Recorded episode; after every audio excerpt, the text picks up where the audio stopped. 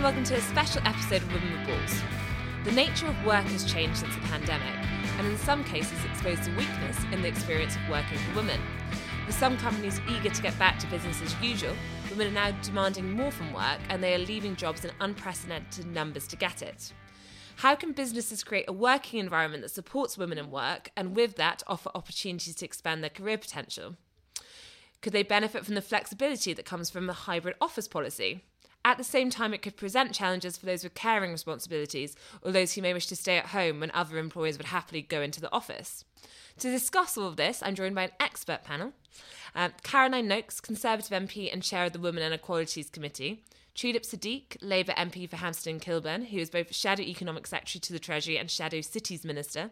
And finally, Fiona Cannon, who is the Group Sustainable Business Director for Lloyds Banking Group. And this podcast is kindly sponsored by Lloyds Banking Group. So thank you for joining me today. I suppose to kick things off, I mean, Caroline, obviously you've done lots of work on this when it comes to select committee, how, how these things particularly affect women. I mean, we are mostly out of the pandemic, and be able to look back on it for too long. But just to set the scene, how has the nature of working, especially for women, changed, if at all? The Select Committee did a massive piece of work on the gendered economic impact of COVID.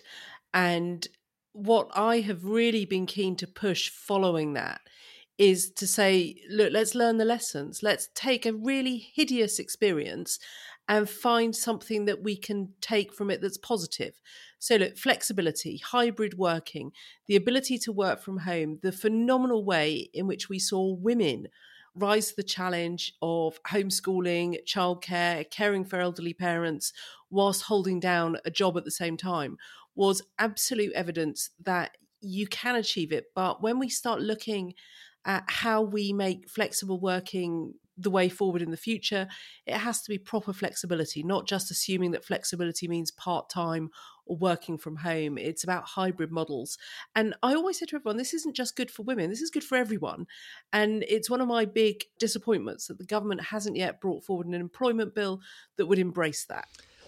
Fiona, I think before we get onto the politics and Caroline's point on the employment bill, obviously you're coming at this from an industry perspective, Lloyds Banking Group. I mean, have you seen the nature of work changing for staff? Have there been changes as a result of the pandemic? I mean, I think it's interesting. Lloyds has done a lot of work on what we call agile working for a very long time and, and set up something called the Agile Future Forum about 10 years ago now, which was looking at the future of work. And and to Caroline's point, that was really around how do you make sure that the needs of the business and the needs of employees were met and there's a real kind of sweet spot if you like in a venn diagram of those overlapping circles. And and that was really around you know reimagining the world of work. So so to caroline's point this isn't just about reduced hours part-time working. It's really looking at, at how do you really change the way that you operate? How do you restructure roles? So looking at more things like job sharing things like for example, we've got one part of the business that actually there's a real peak in demand for work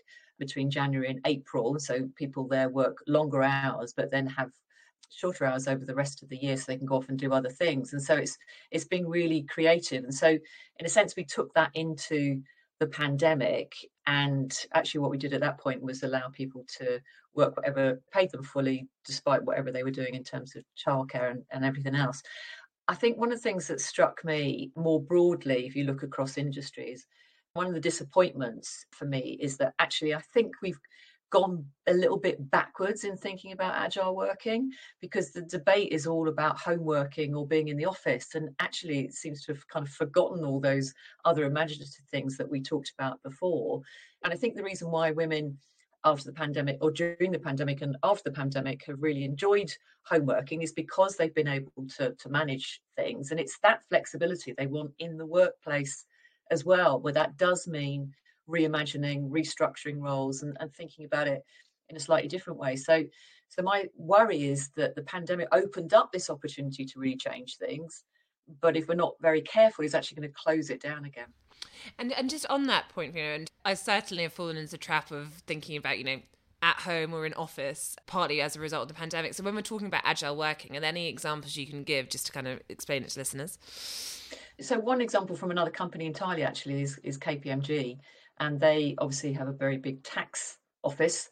And one of the things that they do, same as what we did in Lloyd's, in effect, is that, that you know they're really busy for a certain period of the year. So they pay their people throughout the year, but they expect them to kind of work longer hours during a certain fixed period. But then they're able to go off and and do other kinds of things. So so that's one example of where and, and actually they've seen an increase in productivity as a result of that kind of activity. And so I think people need certainty about what they can can do because then you can plan around that. But I think the other things that work really well for us is around job share.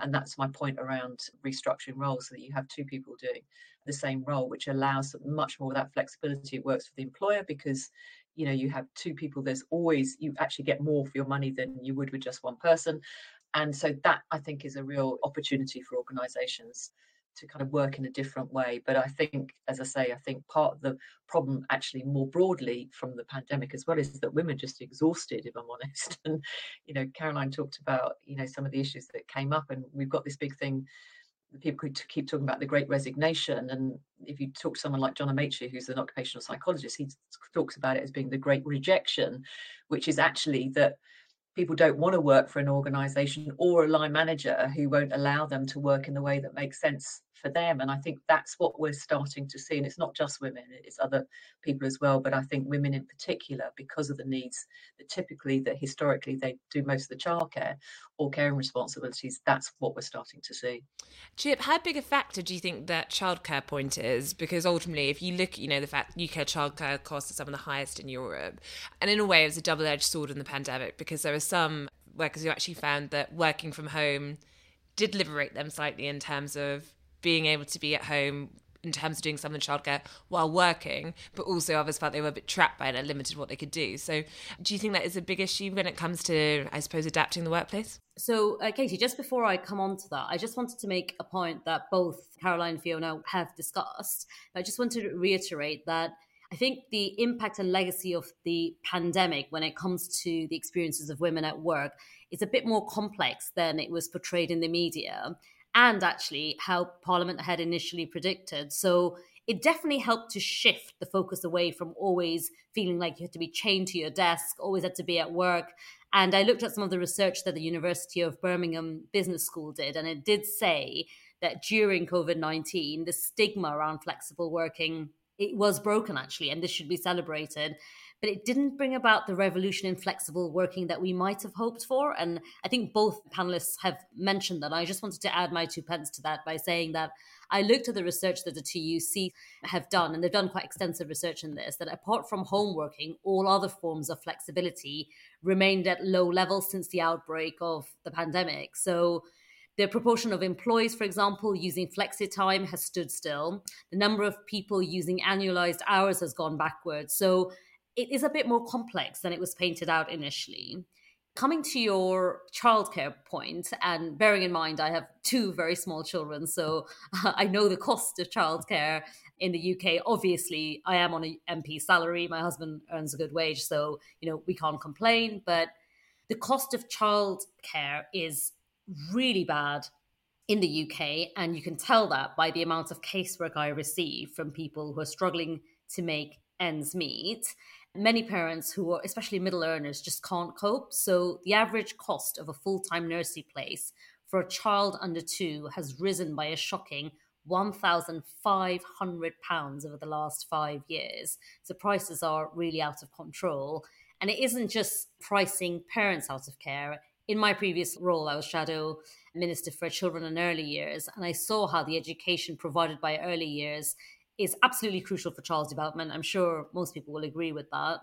But even pre pandemic, the children on free school meals, they were almost five months behind their peers. So as childcare costs continue to go up and more parents are priced out of care, this attainment gap will just continue to grow. So it's about boosting learning and social development, but we can't ignore the fact that we're in a situation where childcare is super expensive and also, if I'm being honest, not fit for purpose because of the lack of hours in the morning or the lack of hours after work as well. So I, am sure other people will feed into this, but that's been certainly been my experience personally, but also from all the casework that I receive. Yeah, we've noticed that as well. I think in terms, I mean, childcare is a is a real barrier. I think, and so it means that some women and men, but mostly women, you know, end up doing fewer hours than they would actually like to because they can't afford the cost of putting their children into full time care. And, for me, it, it, feels like it's a real infrastructure issue. And we talk about infrastructure a lot, but childcare doesn't ever seem to be one of the infrastructure issues that we focus on. And it feels like to me that it should, in order to be able to help parents get into the workforce effectively. And we had it this week, didn't we, as part of the Levelling Up and Regeneration Bill, Stella Creasy putting forward her amendment regarding childcare as infrastructure. I signed that amendment. Um, it didn't eventually get pushed to a division, but I think it's an important marker. We have to start looking at childcare not not just as childcare, not just where are we plonking our, our young people, but actually how is this empowering women economically? How is this enabling them to go out to work, to take promotions, to get better employment? as well as the really important issue that Tulip mentioned, which is, of course, how are we helping the most deprived children keep up with their peers? How are we making sure that they get the best start in life? And we know the stark statistics around the most deprived two year olds needing the additional hours that they get because otherwise they go off to primary school literally months behind development of their their more affluent peers. Yeah. And in terms of women, it's not just bad for women, it's bad for the economy. And I think Caroline's pretty much just said that. But let's face it, like women are the primary caregivers and they are the people who are stopped from working. So 40% of mothers say they had to work fewer hours than they would like to because of childcare costs. And this rises to more than half of women in households with an income of less than £50,000. These are statistics I looked up when I put forward the 10 minute rule bill on flexible working. And I looked into this quite hard because I felt like I had a lot of cross party support. People like Laura Farris from the other side signed it. Lots of MPs actually from the other side signed my 10 minute rule bill. But it was one of the things where I had to make a case for why it was bad for the economy, not just for women. And there's an estimated 1.7 million women who are prevented from taking on more hours of pay due to childcare. And I pointed out to all the Conservative MPs that I convinced to sign my 10 minute rule bill that that was costing the economy 28 billion pounds every single year. And that statistic that seemed to hit home when I said it. And that's why I think I had some support from the 10 minute rule bill. But as you know, Katie, in Parliament, 10 minute rule bills very rarely become legislation, although private members' bills do. And Yasmin Qureshi's flexible working bill, which I was a part of, has become legislation now. And I think that will make a difference. Caroline, what have you found? I think are, are the other issues uh, when it comes to barriers to career progression. If we put, you know, children, childcare aside, menopause, of course, is one, and we're hearing, you know, people who choose to leave the workplace. What have you found? Well, look, we did a lot of work around menopause and the impact that had on women not taking promotions. Some 900,000 women lost to the workforce altogether. But I think there's a real problem about perceptions of women, and I'm going to say over 40 at this point, because we know that they are very significantly represented in sectors which were really knocked about by the pandemic, whether that be retail, where we know there is a very high proportion of women employed, and the shape of our high street has changed out of all recognition. And from my perspective, I think there needs to be a real drive to recognise that a woman of 40 has the best part of another 30 years of working life in front of her.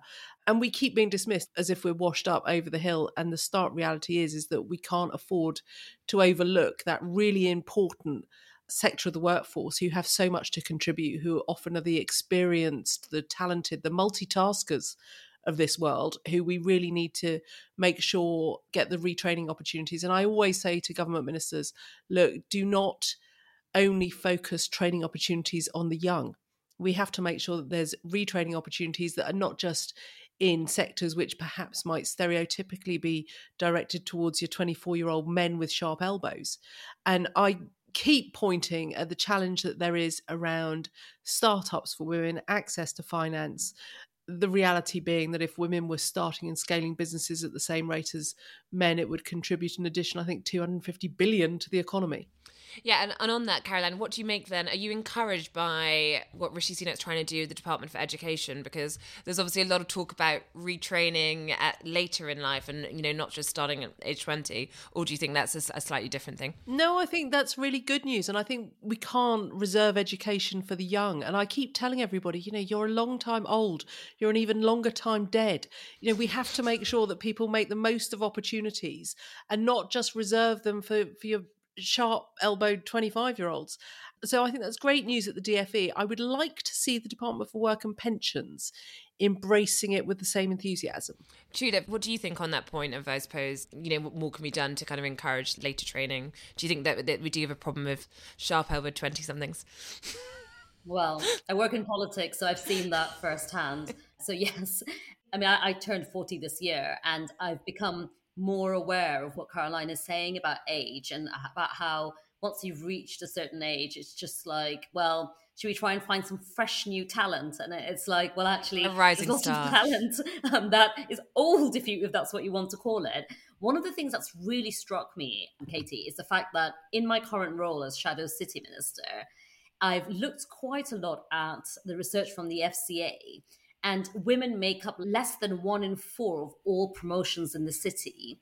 And it gets a lot worse when it's women over 40, actually. And that's one of the things I'm sure Fiona will have a lot to say on this.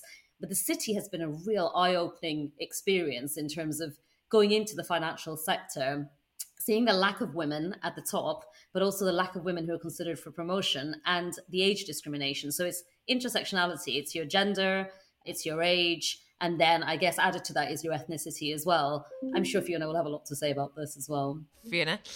I mean, it's certainly true that the age thing is a very big issue on a number of perspectives that we've seen. So we have a women returners program, for example, which is about bringing women, older women, back into the workforce, and you know to be able to absolutely go to this point about making sure that the opportunities are there and available to them. And, and what you get from those women, of course, is the experience, the kind of enthusiasm, the kind of second lease of life, if you like. And so that's been a really important piece of work for us. But there's no question that we are also the sponsor of the FTSE Women Leaders Review. And we see that through when you look at what's going on across the the FTSE 100, which is that older women are increasingly becoming a kind of you know a group that that needs special attention if you like and being considerably older than you tulip i can say personally that you kind of get that sense of we need fresh new talent in because you've got to a certain point rather than you know kind of really valuing the experience that women older people full stop can bring to the workforce. So so i think it's absolutely a real issue. In terms of the city i mean it's an interesting point because I started work in gender equality 35 years ago, and it was actually the banks that were really forward thinking, the retail banks, I should say, were really forward thinking on this because they were the ones that had so many women, you know, working on the front line, if you like. And so that that kind of it started from a really good good perspective. But I think what most organizations have remain to have, especially in the city, is this kind of pyramid, if you like. So women at the bottom and, and men at the top. And the reality is the only way you really change that is this really hard work and the big powerful intervention that I think we made at Lloyd's was to introduce a public goal to increase the number of women in senior management positions, our top 7,000 roles, to 50% by 2025. And actually, what we've got now is rather than the pyramid, we've got a column. So we're actually at 40% all the way up the organisation, including on our exec committee, and at 45% on the board. But you have to want to do it as an organisation. That sounds really straightforward and obvious, but it's really hard yards work because you have to we've done things like for example have waivers for shortlists that don't have women on them at all levels of the organisation. The last two roles at, at, the very senior levels of the organisations are interviewed by our chief exec. There has to be a woman on the that shortlist, and so you have to put some really quite stark interventions in place in order to unlock what is basically a system that doesn't really work for women because it's based on a kind of old-fashioned model of, of work where someone's at home, normally the woman, and someone's in the office, normally the man. So you have to really put some kind of very specific practical things in place to force that change and those are some of the things that we've been we've been looking at organizationally. Caroline is that something you found just in the sense there are some sectors and industries that are just going to be better catered on the flexible working particularly for women points than others? Perhaps the way they're designed but also just in terms of i suppose how much pressure they're under to adapt compared to others? So I was actually going to speak up for the city because I was really pleased to have been invited into the city on International Women's Day this year to talk with Standard Chartered about their research they did on the menopause, which produced some of those really scary stats around 25% of women considering leaving work altogether, 50% not taking promotions. And we all know that that knocks on to the gender pension gap as much as anything else. So not only do women take career breaks to raise their children, but if they take a break around about the menopause or they don't take a promotion, then they're just economically disadvantaged compared to men. I was going to actually give a big cheer to Lloyds, who, from my perspective, having been chair of the Women in Equality Select Committee for the last two and a half years, I have seen the effort Lloyds put in. They really work at it. And I think Fiona absolutely summed up. It takes drive, it takes determination, it takes commitment right from the top to say, we are going to bring about change. And even in the short time I've been in this role, I have seen a wide range of organizations really embracing the changes that they need to make to make sure that you get as Fiona described it, the column, not the pyramid. You know, I'm fed up with people pointing out, well, we've got lots of women in the organization. And then you look and they're all at the lower levels. Um, I could point to some very high profile ones where there is a very distinct pyramid and it's not good enough. And it's not because of a lack of talent, it's because there is, in some cases, an institutional blindness to the talent of women. It's about having the right chap for the job. If I get told that once, well, we just want to get the right chap in, I think I'll scream.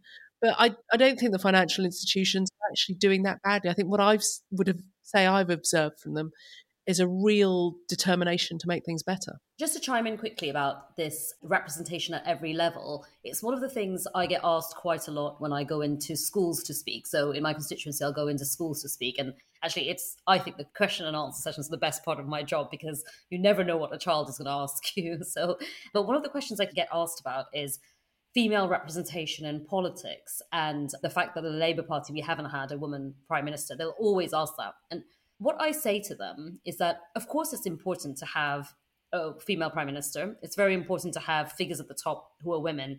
But one of the things I noticed in politics is if you look at the really important roles in all aspects, so whether it's the chief of staff for a leader's office, whether it's chairs of select committees, whether it's the speaker's office, whether it's the person who's running the election campaign, these are very, very important roles, whether it's the economic advisor to the leader of the opposition or to the prime minister. These are really, really important roles. And how many women have you seen in these roles? I raise that because I feel like we talk about the top figures sometimes, but they're very influential roles where I've never seen a woman in politics. And it's something that we need to start talking about not just about the number of women MPs in Parliament, but how many special advisors do you have who are women, and how many chief of staff do you have who are women? I just think it's we need to start changing the narrative around that as well. And I think we need to start changing the narrative and focusing on what women can contribute and what we bring, not just the negative side of the hassle that we take and the abuse that all MPs get. I think it's really time that parliamentarians started championing what differences that we can make and that Parliament and our democracy makes.